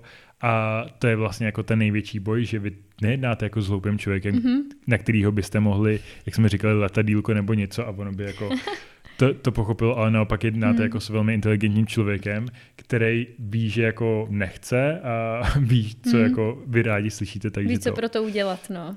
Takže, takže na to taky pozor. A to je i důvod, proč oni to častokrát tak jako dlouho skrývají, že oni jsou hmm. úplně mistři jako v tom lhaní a kličkování a tak, a že častokrát jako trvá strašně dlouho, než se na to jako vůbec přijde, protože prostě jsou chytrý, no. Právě, je tam tisíc důvodů prostě, jo, teďka jak jsem měla ty zkoušky, no a neměla hmm. jsem chuť k jídlu hmm. a takhle a najednou vlastně jako to řešíte už jako třetí rok v kuse a vidíte, že se vám ten člověk ztrácí pod rukama. No a jdeme na další vlastně typ pruh příjmu potravy, což je bulimie, která se vlastně od té anorexie liší tím, že je tam nějaký extrémní vlastně příjem potravy, prostě nějaký to záchvatový přijídání, kdy fakt je prostě jako to do sebe nacpu pod tlakem, potom mám vlastně výčitky, protože jako se cítím, tyjo, nevydržela jsem to, prostě mm-hmm. je to mhm. jako uh, velký špatný a tak začnu používat nějaký laxativa, jdu se vyzvracet a zase a to si potom řekneme v těch následcích, co všechno t, jako to může uh, mít za následky, ale je to taky jako uh, velmi špatný a velmi smutný a třeba u té bulímie tak nutně nemusíme jako u té anorexie na tom člověku poznat, mm-hmm. že je extrémně hubený a vlastně je to úplně stejně banély, kolikrát i víc vlastně uh, nebezpečný jako ta anorexie, takže proto zároveň, když se vracíme k těm větám, který nikdy neříkat, tak když takhle jako někoho uvidíte a zjistíte, že má třeba bulímy, tak jako říct před tím člověkem, ty ale nevypadáš na to. Tak to, to je úplně jako... Strašný prostě. Ono u těch bulimiček, jako tam Takhle, ještě pojďme si říct, že tam není jako nějaká jasná hranice mezi těmi poruchami příjmu potravy a oni často tak jako jedna přechází v druhou tak. a že se to prostě hmm. tak jako míchá, ale u těch bulimiček tak tam bývají častokrát jako velké výkyvy hmotnosti, právě, že se třeba svým způsobem i střídá jako záchvatovité přejídání s anorexí a ono, když se to jako prolne, tak vlastně dobrý hmm. den, bulimie tady, tak tam jsou jako, že ona hrozně přibere, hrozně zhubne, ale většinu času je vlastně ta hmotnost jako normální, že na těch bulimečkách je opravdu hrozně těžké to odhalit, protože na první pohled většinou nepoznáte, že to jsou jako bulimečky. A takové asi nejtypičtější je, že oni prostě vám přijde, že jako jo, hele, oni má, jako tady moje dcera má jako super apetit, ona se opravdu jako najedla, tam jako žádná porucha hmm. příjmu potravy nehrozí a ona pak já si jenom odskočím a že vlastně tráví jako hodně času v koupelně, častokrát po jídle, vy vlastně nevíte moc, co tam dělá a je možné, že prostě chodí zvracet, no. Tak. A vlastně, jak jsem to tady už vlastně zmínil, tak třeba to záchvatovitý přejídání, tak to je zase, neumím vlastně hodně často to s tou bulimí a s tou anorexí souvisí, kdy já jsem přesně měl taky zkušenost se slečnou, která měla anorexii, potom se vlastně začala vracet jako zpátky, snažila se nad tím jako pracovat a přesně mi jako říkala, že jo, ale já mám najednou jako si nám prostě, si chci dát nějaký jídlo a najednou zjistím, jako, že jsem snědla jako půlku ledničky, protože mm-hmm. prostě najednou Uh, to, to tělo najednou to chce dohnat prostě Přesně, všechno. Chce, chce to dohnat a zase, jak říkala Šárka, prostě ty poruchy příjmu potravy jsou spolu jakoby tak jako hmm. spojený mm. všelijak a, a to přerušovaný, uh, teda to záchvatoidý přejídání, tak je přesně to, že vy Jasně, někdo se občas jakoby přejí, ale to není ono. Je to mm-hmm. přesně o tom, že vy se nedokážete zastavit a máte vlastně pocit toho, že nejste furt plný, máte prostě pocit, že jako nikdy nepřestanete mm-hmm. jíst, vlastně už je vám skoro špatně a vy furt to do sebe mm-hmm. jako cpete. A... Člověk fakt končí, až když je mu jako fyzicky zle, až hmm. když přijde jako opravdu to, že mají pocit, že budou zvracet, tak v tu chvíli jako většinou se to ukončí, ten záchvat, no.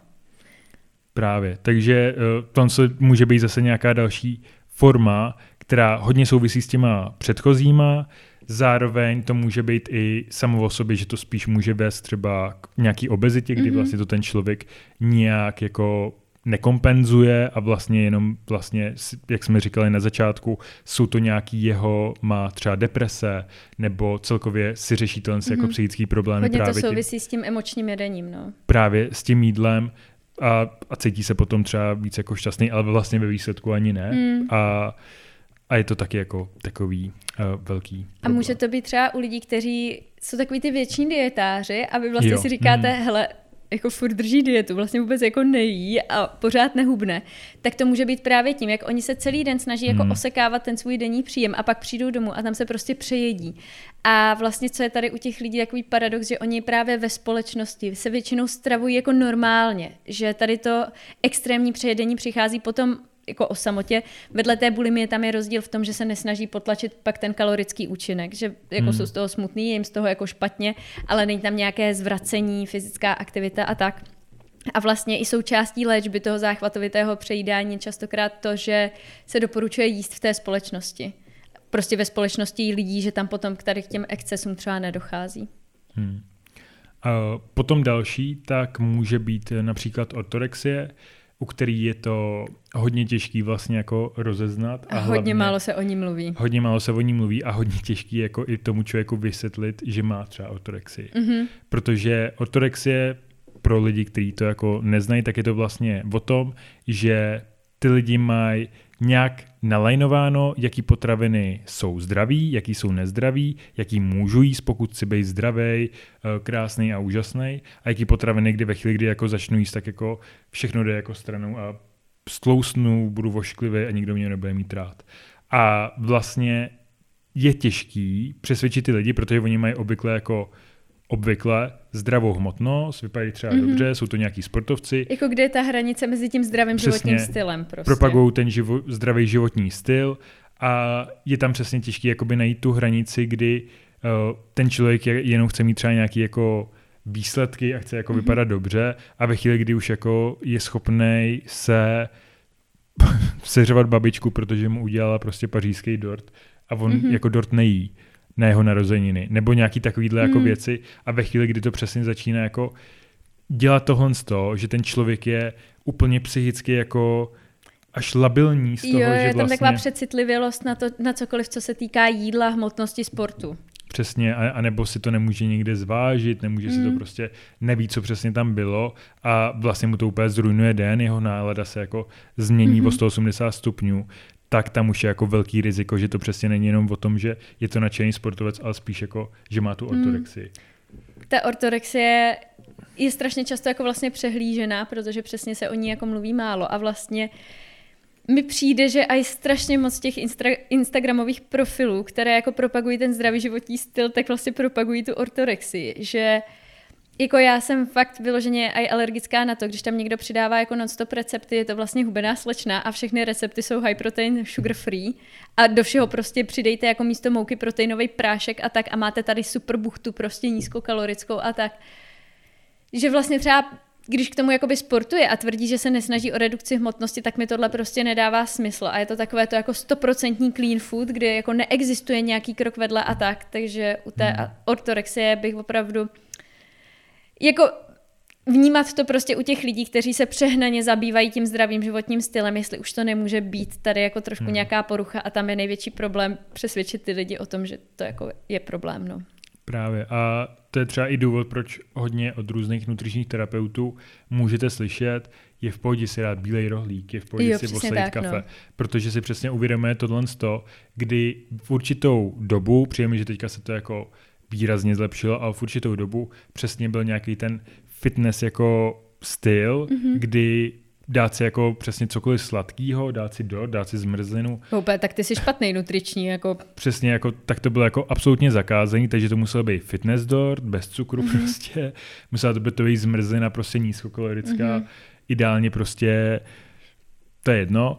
A my právě se snažíme jako na to dávat nějaký ten střízlivý pohled, mm-hmm. že to prostě o tom celkovém kontextu a že je prostě v pohodě si něco dopřát, protože vlastně na tom tom výsledku, když mám všechno jako splněný, všechno jako mám pořešený, tak na tom nezáleží a můžete dosahovat stejných výsledků, stejných cílů, prostě můžete být spokojený, zdraví a všechno. A neznamená to, že se musíte nutně prostě bát jako dortu a dalších jako věcí, protože by vám nějak ublížili. Tak jo, a já bych to zakončila, ne, že by tohle byly jako všechny poruchy příjmu potravy světa, vůbec ne. Je toho strašně moc, ale ten prostor na to, to zmiňovat úplně není. Ale já bych vlastně chtěla zmínit další takovou jako uh, hadovinu. A to je bigorexie. A zase je to porucha příjmu potravy, o které se mluví mnohonásobně méně než třeba o té anorexii nebo té bulimii. A přitom si taky myslím, že to procento jako stoupá. A tohle je zrovna porucha příjmu potravy, která je častější u mužů. Vlastně do jisté míry to je hodně podobné té anorexii, plus ale ti chlapci jako mají pocit, že jejich muskulatura není dostatečně velká a bez tuku. Taky je tam úplně porušený ten body image, kdy ta anorektička vlastně jí opravdu přijde, že je tlustá, přestože jí spočítáte všechna žebra a prostě lopatky má, že by na nich mohla vzlítnout někam, tak si bude připadat jako, že je obézní. Tak tady ten člověk, přestože bude prostě jako namakaný, tak furt bude mít pocit, že ty svaly prostě nemá, ale on je jako chce. Hmm. A tady u těch lidí je strašně vysoké riziko zneužívání nějakých steroidů, protože oni mají pocit, že už dělají úplně všechno, že jako tráví denně hodiny v posilovně, to máte pocit, že ten kluk je prostě v té posilovně víc než doma, že tam prostě opravdu bydlí a buď to je v posilovně, nebo je v koupelně, cpe do sebe prostě proteiny, tisíc doplňků stravy, ale má pocit, že ti tou legální jako cestou evidentně nedosáhne té muskulatury, co by jako rád, tak pak se třeba uchýlí k těm steroidům, protože pro ně je to prostě nejdůležitější na světě, mít ty svaly tak tam je jako tohleto riziko. No. A ti chlapci pak jako chodí a tak se prohlíží ve všech lesklých prochách a jo, tady biceps, tamhle biceps, prostě jak vypadám ze zadu, mám jako dobrý záda, ramena a tak. A ono to vlastně zní jako celý hrozně úsměvně, že to je takový jako Ivánek z mrazíka a prostě když se dívám na sebe a že jako se všude tak jako prohlíží, ale ono vlastně, když to začne jako zasahovat do toho života a ovládat ten život úplně, tak to taky zase jako taková sranda není, no. Je to tak a hodně se to vlastně ukazuje i u těch kulturistů na té hodně vysoké úrovni. Já vím, že mm-hmm. jsem mhm. právě viděl třeba půl roku zpátky, tak jsem viděl uh, takový jako krátkometrážní snímek o jednom jako kulturistovi a to prostě byl chlap jak hora, jakože úplně... Skoro jako ty. Jako tisíckrát větší. A jakože fakt jako profesionální kulturista, který bere hodně steroidů a fakt jako extrémně to. A on říkal jako, že no, se cítím prostě hrozně jako hubený a že nosí jako mikinu a třeba si tu mikinu jako sundal, byl to tam jenom vtípku a ne, fakt je to jako hrozný a, a, a musel si jít mm. jako hmm. zpátky oblíct. A přesně ten ten člověk je vidět, že do sebe jako dává strašně moc různých steroidů a kdo ví čeho všeho, aby byl jako ještě větší a může to mít jako velmi negativní efekt ještě u těch steroidů, ale to se možná ani nebudu zastat, ale ono to má jako vliv velmi i na psychiku, takže oni třeba tyhle lidi mají jako deprese často a s tou bigorexí přesně jako mají pocit, že když jako přestanou brát steroidy, tak už nebudou jako nikdy tak velký, jako jsou teďka, mm. takže jejich vlastně cena na tom trhu uh, jako klesá a vlastně jsou v takovém začarovaném kruhu, když to vlastně nemůžou ven, i když vidí, že jim zdraví to mm. vůbec neprospívá. A mám pocit, že se to zase lepší, protože zase já, jak už přes 10 let cvičím, tak třeba před těma 10-11 lety, tak ta fitness scéna byla taková hodně toxic, že mm-hmm.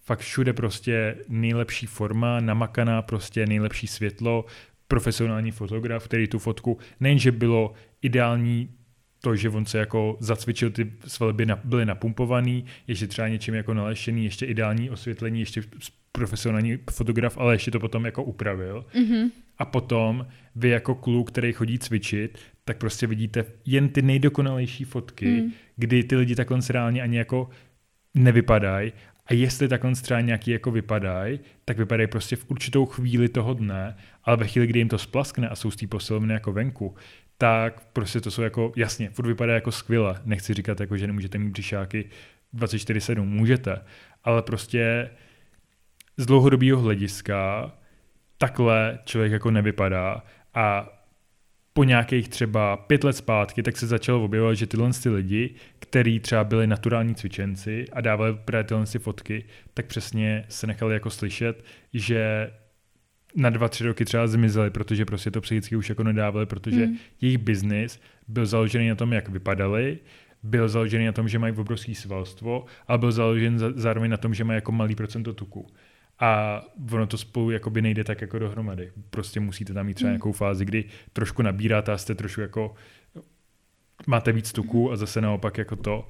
A teďka se to už jako začíná hodně lepšit, kdy jsou přesně uh, Instagramové profily nebo i tyhle velký fitnessáci, že se prostě fotí. Ta nejlepší forma je si přesně říká, jo, takhle bych chtěl taky vypadat. A pak na druhý fotce jako je tam, jo, o 10 sekund později a prostě jak jako normálně povolil, ne, povolil dal se prostě uh, na nějakým jako normálním světle, anebo se prostě nebyl jako po posilce napumpovaný a najednou vidíte jako, hej, to je prostě normální týpek. Mm-hmm. A myslím si, že se to teď, teďka jako hodně lepší, jsem za to jako hodně rád, ale mě třeba 10-11 let na zpátek to bylo úplně mm. jako šílený. To jo, to bylo takový silný, to mě bavilo. Já bych teďka asi přešla k tomu, proč to vlastně řešíme, proč, jako, jaké můžou být ty následky poruch příjmu potravy. A já možná začnu tím REC syndromem, mm-hmm. uh, což bych řekla, že u sportujících, kde prostě Zase uh, to procento poruch příjmu potravy je většinou vyšší, protože v tom sportu se ta strava a ta hmotnost prostě řeší víc než třeba u těch nesportujících jedinců tak z toho často vzniká ten syndrom REC, R-E-D, pomlčka S, což je relativní energetický nedostatek ve sportu. Dříve se tomu říkalo atletická triáda, takže to je vlastně to, pod jakým názvem to třeba znáte. A většinou to jsou uh, poruchy příjmu potravy s nějakými poruchami menstruace plus teda osteoporózou. A ono jako uh, nemusí tam být třeba ty poruchy příjmu potravy, ale jenom to, že ten energetický výdej, ty tréninkové dávky jsou obrovské a že to ta slečna třeba nestíhá prostě ujíst, takže je v nějakém dlouhodobém energetickém deficitu. A ten rec je jako příznak toho, že to tělo už je v takovém deficitu, že nezvládá udržet ty základní fyziologické funkce.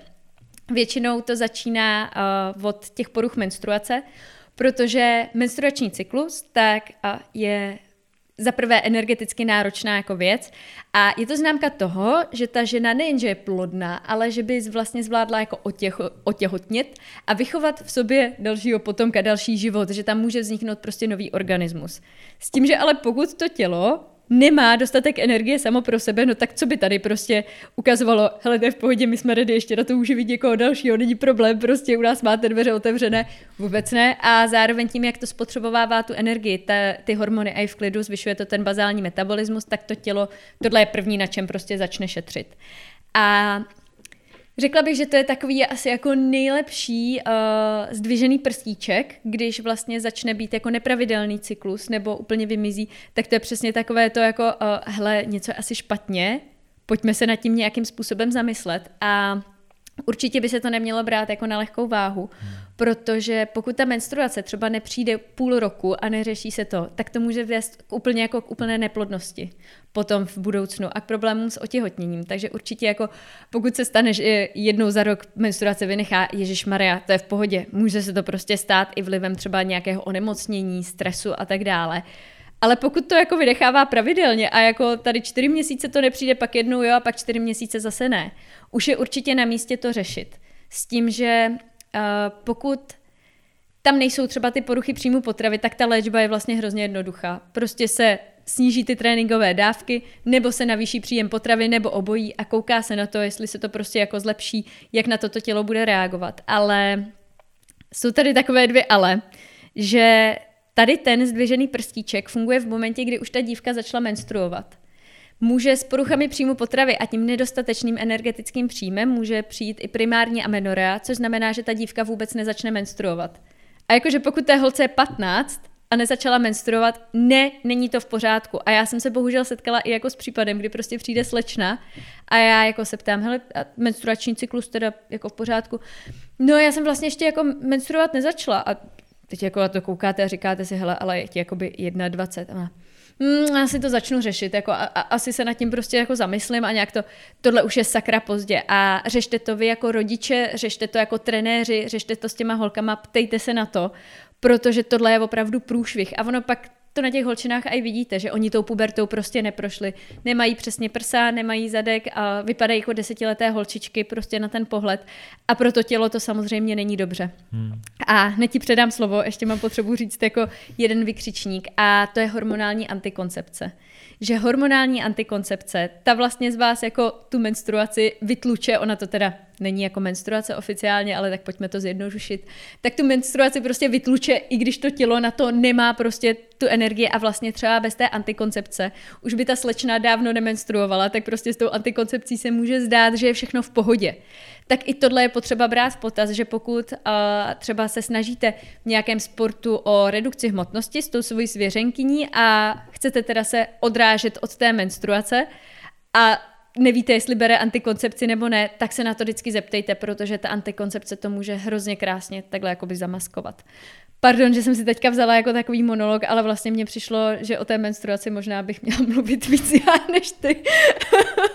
tak proto jsem se do toho tak jako teďka vžila a jdu si odpočinout a povídej nám něco pěkného. Tak jo, já si vezmu na paškal teda tu osteoporózu, ale ten Aton byl mega zajímavý a myslím si, že si to obsáhla úplně krásně. Jako. Děkuji. Fakt bych nic nedodal, je to úplně dokonalý. Takže, eh, co se týče té osteoporózy, tak vlastně uh, přesně, jak je extrémně nízký ten příjem, tak jsou nízký i ty pohlavní hormony a tím pádem ty kosti nejsou tak ochraňovaný, jako by byly, kdyby tam to mm-hmm. estrogenu prostě bylo jako spousta. A tak. A to je jedna věc, za druhý to, že prostě celkově málo jíte, tak pravděpodobně přijímáte i málo vápníku a zase můžou ty kosti díky tomu, že nejsou dobře vyživovaný, věd, může tam začít nějaká osteopénie a tak dále. A ten si ještě dodám, že vitamin D bych rozdal úplně všem lidem na mhm. planetě. Mm-hmm. Ne na planetě, v České a v Slovenské republice a dovolím si to říct i jako v tom podcastu, mám pocit, že to říkám úplně v každém díle a fakt to berte, protože ten vitamin D podporuje vstřebávání vápníku a když ho máte nedostatek, tak prostě ty kosti nejsou tak dobře vyživovaný a obzvláště u žen, u kterých mm-hmm. přesně uh, je vysoký riziko té osteoporózy, tak je extrémně důležitý, abyste ten vitamin D takhle suplementovali. Když to budete mm-hmm. suplementovat takhle celý život a nebudete přesně tady uh, mít moc nízký příjem, budete do toho sportovat a všechno, tak třeba to se vůbec nemuset, nebudete muset řešit. Tak, ale zpátky té osteoporóze. Ne, s tímhle já souhlasím. A jenom k tomu hodím, že se dělala studie, že se právě u mladých sportujících dívek zvýšili jenom příjem vitamínu D, ne toho vápníku, jenom toho D, a už to vedlo ke hmm. snížení výskytu těch uh, unavových zlomenin. Tak jenom, že jako D opravdu kámoš. Děkuji, děkuji. A uh, potom vlastně, co se týče té tý, uh, osteoporózy, tak nebo celkově toho zdraví kostí, tak do nějakých 20 let tak vlastně si ty kosti můžeme tou svojí tím sportem, tou výživou a takhle mm-hmm. vylepšit. Potom od nějakých 20 do 30 tak se to prostě udržuje, ale potom už to začíná pomalu klesat a nejvíc to klesá vlastně po menopauze, mm-hmm. už kdy vlastně už nás neochraňuje uh, vás, neochraňuje ten estrogen a tak, takže vlastně zase chceme si vybudovat prostě co nejsilnější kosti a aby jsme z toho mohli těžit prostě do konce života, správně to mm-hmm. vyživovat, správně sportovat, správně suplementovat Dčko a a t- chceme to hlavně z důvodu, že ve chvíli, kdy vy uh, dostanete tu osteoporózu, což můžete dostat i v hodně nízkém věku, tak uh, už to není jako vratná změna. Je to prostě něco, že vy to můžete jako zastavit, mm-hmm. můžete to nějakým to způsobem jako zpomalit, ale je tam obrovský riziko různých zlomenin, únavových zlomenin u těch sportovců a prostě ten člověk může až jako skončit na vozíčku, protože prostě jako ty kosti jsou křehoučký a je to, může vám to extrémně zkomplikovat život, takže už jenom jako mm. kvůli tomuhle z tomu bych si na tu osteoporózu dával hodně velký pozor, nebral bych to na lehkou váhu, že jako jo, tak jako pff, ono se to nějak jako vyřeší, protože je to fakt jako velký problém, když to přijde. Mm-hmm. Tohle je třeba takové zajímavé jako u gymnastek, teda uh, hlavně z Ruska a z Ukrajiny, kdy vlastně vy koukáte na to, že oni ve 24 odcházejí jako do invalidního důchodu. Hmm. To je úplně prostě, a, a je to bizár a je to s největší pravděpodobností jako z velké části kvůli tomu, že tam je ten nedostatečný energetický příjem a že tím jako trpí ty kosti, takže určitě na tohle pozor. Takže to bychom za sebou měli rec ale pak samozřejmě jako jsou tam hlavně ty, ta rizika toho nedostatečného energetického příjmu, kdy dochází k negativnímu ovlivnění imunitního systému, kdy oni jsou potom jako hrozně moc náchylní k tomu jakkoliv onemocnit a pokud máme třeba ty anorektičky už opravdu v tom závažném stavu, tak uh, mohou zemřít prostě na naprosto banální infekci, že ten organismus je prostě úplně oslabený a teď přijde nějaká rýmička a oni prostě to fakt jako nezvládnou. Uh, dál to je, pokud máme ty bulimičky a dochází k tomu zvracení, tak to může nějak narušit pH organismu, že prostě uh, to úplně rozvrátí to vnitřní prostředí. Dochází tam k poruše třeba zubní skloviny, zápachu z úst, pak samozřejmě ty psychické problémy, to je jako obrovský důsledek. Napadá tě ještě něco? Riziko rakoviny jícnu. Jo, rozhodně. A, a, a takovýhle vlastně, je to, je to přesně jakože těch různých následků, ať, a to bychom fakt mohli je to strašně komplexní, toho vyjmenovat no. strašně hodně. A t... Jako v podstatě jako zhoršená funkce veškerých orgánů. Hmm. A ty, že jak jsme říkali, i tu osteoporózu a, a jako to úmrtí, nebo i to, ta bigorexie, že, že prostě ten člověk, kdo se dává steroidy, steroidy. zase ho to jakoby ničí. Uh, zase to zachatovitý přejídání, že ten člověk vlastně může mít celkově jako nějaký krevní uh, parametry, prostě mm-hmm. cholesterol, abs- absolutně zhoršený. Hmm. A tak dál vlastně těch následků by se dalo vyjmenovat spousta, ale myslím si, že by vás to jako úplně nebavilo, když mm. my bychom tady měli ten seznam a jenom no, bychom to jako jmenovali ale snad jako takhle, jak jsme to... Já si myslím, že jako... Uh, že jsme asi vystrašili dost, si myslím, no. A pojďme to teda zakončit něčím uh, pozitivním a to je léčba. Jak k tomu jako přistupovat? Chci začít? Nebo si mám vzít slovo? Tak, tak já klidně, nebo budu gentleman. A tak jo. Děkuji pěkně. Uh, já vlastně bych začala úplně obecně, že uh, nesnažte se to vyřešit sami. Není ostuda říct si o pomoc. Nemusíte čekat na to, až budete mít prostě těch 36 kilo a že teda jo, teďka přišel ten čas na to říct si o pomoc. Řešte to hned, protože poruchy příjmu potravy jsou opravdu strašný svinstvo. A čím dřív to začnete řešit, tím ta doba toho, té léčby bude kratší. A já osobně jako hlasuju pro to, pojďme to řešit už v momentě, kdy se objevují třeba nějaké výčitky z jídla. Hmm. Už tady v tom, nebo kdy se nějaké myšlenky na kontrolu té hmotnosti a na svoje vlastní tělo vkrádají prostě do mysli denně. Pojďme to řešit a nesnažme se to jako vyřešit sami, že mně se třeba stalo, bohužel nejedenkrát, že takhle ke mně jako přišla třeba slečná anorektička a měla právě nějakých těch, já nevím, jestli 38 kilo a říkám, dobře, a jak dlouho to jako trvá? No, zhruba rok. A já teď na to jako koukám a říkám počkat a tohle je jako první kontakt prostě s někým jako po roce. No my jsme nejdřív mysleli, že to prostě vyřešíme jako sami, no. Že to zkusíme nejdřív doma. A teď si říkáte jako, však to je opravdu závažné onemocnění a v momentě, kdy já budu porcovat kuře, useknu si prostě prst, tak si řeknu, a hleďte se, kde já mám to šitíčko, já to nejdřív zkusím sama a až když to nevíde, tak já teda si dojdu na tu pohotovost, ať mi to tam přišijou. Ne, prostě jako okamžitě jdete navštívit toho odborníka. Tak i tady by se to prostě hodilo.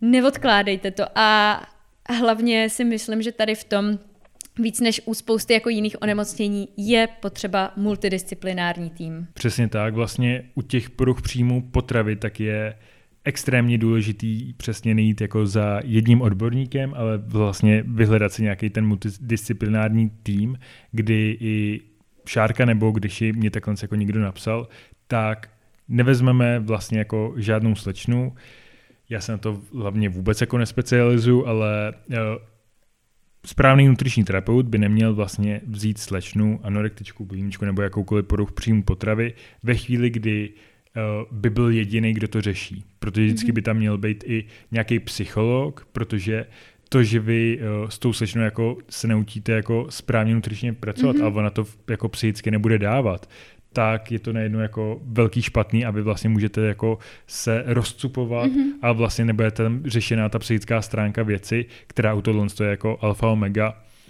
A takže to je jako jedna věc, potom je lékař, který zase uh, má největší jako odbornost mm-hmm. tomhle tom, může vyloženě to poslat za nějakým psychologem, může to poslat za nutričním mm-hmm. terapeutem. Krevní testy. Přesně, jsou ty denní stacionáře, kde vlastně máte mm-hmm. celkově i psychiatry, psychologii, máte tam lékaře, máte tam nutriční mm-hmm. terapeuty, vlastně máte tam kohokoliv, kdo nějakým způsobem může pomoci a fakt to je jedno z onemocnění, kde bych na to multidisciplin, multidisciplinární uh, odbornost fakt jako hleděl a snažil bych se to dodržovat, protože jeden odborník Lékař sám o sobě to mm-hmm. nezvládne, psycholog sám o sobě to Nejde nezvládne, to, no. ani nutriční terapeut sám o sobě to nezvládne. Je to tak, hlavně ty poruchy příjmu potravy jsou primárně jako psychické onemocnění mm. a já se hrozně často setkávám s tím, že ty holčiny nejdřív vyhledají mě, že jako mají pocit, že to je problém s tím jídlem a teď já se mi snažím právě vysvětlit to, hele, ale musíme jako pracovat hlavně na té hlavě a Opravdu je to vidět, že uh, jednou se mi právě stalo, že ta psychologická péče byla trošku opožděná, že tam uh, jedna terapeutka prostě nesedla, druhá byla zrovna na dovolený, ale bylo potřeba to jakoby řešit akutně. A já můžu sepsat jako sebelepší jídelníček, můžu tu holčinu jako rozjíst, ale vlastně já jsem pro ně taková ta berlička. Mně přijde takový to, že OK, mám tady nutriční terapeutku, která mě požehná, že tohle to je ta správné množství, že potom nebudu tlustá, nevím co, ale ten problém je prostě tady a musí to řešit někdo jiný. Takže opravdu tady to uh, primárně možná, když jakoby ucítíte třeba nějaké výčitky, tak si myslím, že ten terapeut by měl být jako úplně první, na koho se jako obrátit hmm. a on pak jako sám třeba usoudí, OK, ten problém může být i jako nutriční, a, ale toho terapeuta vlastně si tím trošku jako sedem do vlastního hnízda, že, uh, že jako tady nepropagujeme jenom ty nutriční, ale, uh, ale ten terapeut je strašně důležitý a vlastně i u toho nutričního Vybírejte se asi, ať to je jako nutriční, u těch výživových poradců bych byla jako hodně opatrná, protože tady, jak je to jako hodně citlivé téma, tak je potřeba, aby s tím pracoval jako někdo, kdo ty znalosti trošku má a kdo se v tom oboru nějakým způsobem jako pohybuje, že když si prostě vyberete jako nevalně, tak to může zase napáchat jako uh, nějakou velkou paseku. Hmm, naprosto souhlasím. A jak jsem už tady zmiňoval, tak i možnost může být ten denní stacionář, jo. kdy zase počítá s tím, že vás tam nepřijmou pravděpodobně hnedka, mm. protože mají tam vlastně omezený kapacity. A, ale myslím si, že to může být jedna jako s forem, kdy věřím tomu, že na internetu, pokud to někdo řeší, tak si od různých jako jiných anorektiček a, a bulimiček přečte vlastně jako strašný jako příběhy, kdy se proti tomu se snaží i uh, nějak ty nemocnice a takhle jako bojovat, protože přesně potom i Instagramový profil, který jo, tam jsem denní stacionář, to je jako hrozný a špatný a tohle to.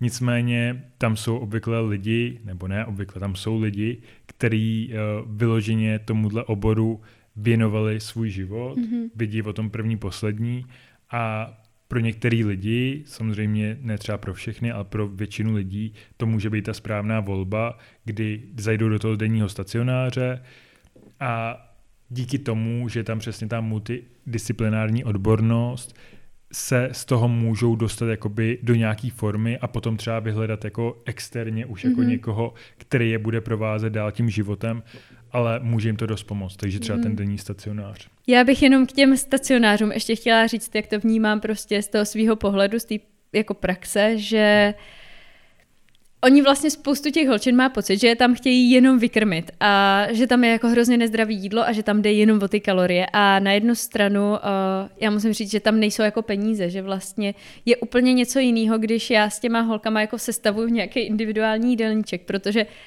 já tam mám jednu tu holčinu a mám na to ten prostor. V tom stacionáři na to ten prostor prostě absolutně není, aby se každému jako sestavil jídelníček podle jeho gusta. A druhá věc je, že do těch stacionářů většinou chodí holčiny, které už mají jako hodně velkou podváhu.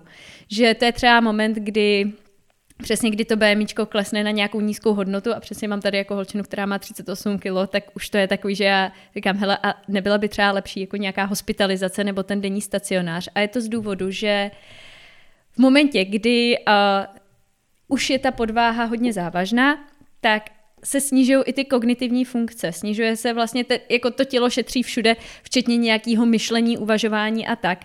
A jakákoliv terapie v tuhle tu chvíli je strašně neúčinná, protože ten mozek na to není schopný jako reagovat a nějak to přijmout. A opravdu jako první v této chvíli, co je potřeba udělat, je dostat tu holčinu na nějakou vyšší hmotnost, protože pak má ta terapie mnohem větší jako význam a mnohem lepší výsledky, protože už tam na to je ten prostor pro to tělo se tím zabývat, ale jinak jako když mají 36 kg, tak jim to jde jedním uchem dovnitř, druhým ven. A je to absolutně jako neúspěšná jakákoliv ta péče a opravdu je primární dostat se na to vyšší BMI, aby byla lepší celková ta compliance k té léčbě. Takže to je, to je vlastně, oni jako vědí, proč to dělají a já chápu, že pro spoustu lidí to může být jako těžko pochopitelný, proč se tam děje to, co děje, tak tady možná jsem to jako trošku vysvětlila, že, že jako vím, že to není jednoduchý a neříkám, že úplně ve 100% případů to musí být jako přínosný, že když ta holčina už má třeba BMIčko normální a musí tam prostě jíst ty knedlíky, taky to asi není úplně příjemný, ale ve spoustě těch případů to opravdu má to opodstatnění, opodstatnění a já s tím vlastně jako souhlasím. Já také. A myslím si, že to byla krásná tečka i jako za tou léčbou, jakože mm. samozřejmě dalo by se k tomu říct, jako reálně by jsme mohli mít podcast jenom jako na poruchy příjmu potravy, když bychom jako chtěli. Takže pokud uh, někdo uh, bude chtít jako něco napsat do komentářů a třeba nám jako říct, třeba to, co byste mohli víc jako rozvíst do, do příště nebo něco takového. Nasloucháme tak, vám. Tak nasloucháme. Zároveň budeme rádi, když nám napíšete buď to do komentářů, ale spíš třeba do osobních zpráv, uh, vaše příběhy rozhodně. A nebojte, všechno je to anonymní. Právě. Jako, že nikdy nebudeme uh, říkat nic, co by vás mohlo jakkoliv identifikovat. Přesně tak a budeme rádi, protože to zase může ukázat mnohým lidem uh, nějakou jako cestu, která třeba buď to byla mm-hmm. úspěšná, nebo se ukážou nějaké chyby, které vy jste dělali a které oni nemusí opakovat. A já už to nebudu prodlužovat. Děkujeme strašně moc za vaši podporu. Uh, Děkujem. Děkujem. Uh, vlastně sledujte nás na Instagramu, odebírejte nás na YouTube, uh, sledujte nás, poslouchejte nás, kde jenom jako to jde. Uh, sdílejte nás lajkujte nás. A mějte nás rádi. Mějte nás rádi. My vás taky máme rádi. My vás taky máme rádi a fakt moc děkujeme. Tak Děkujem. jo. Mějte se krásně a u dalšího dílu, kde budeme probírat vaše příběhy, se budeme těšit. Bude bonusový díl. Oh yeah. Tak jo, tak Mějte čau. Se Čau.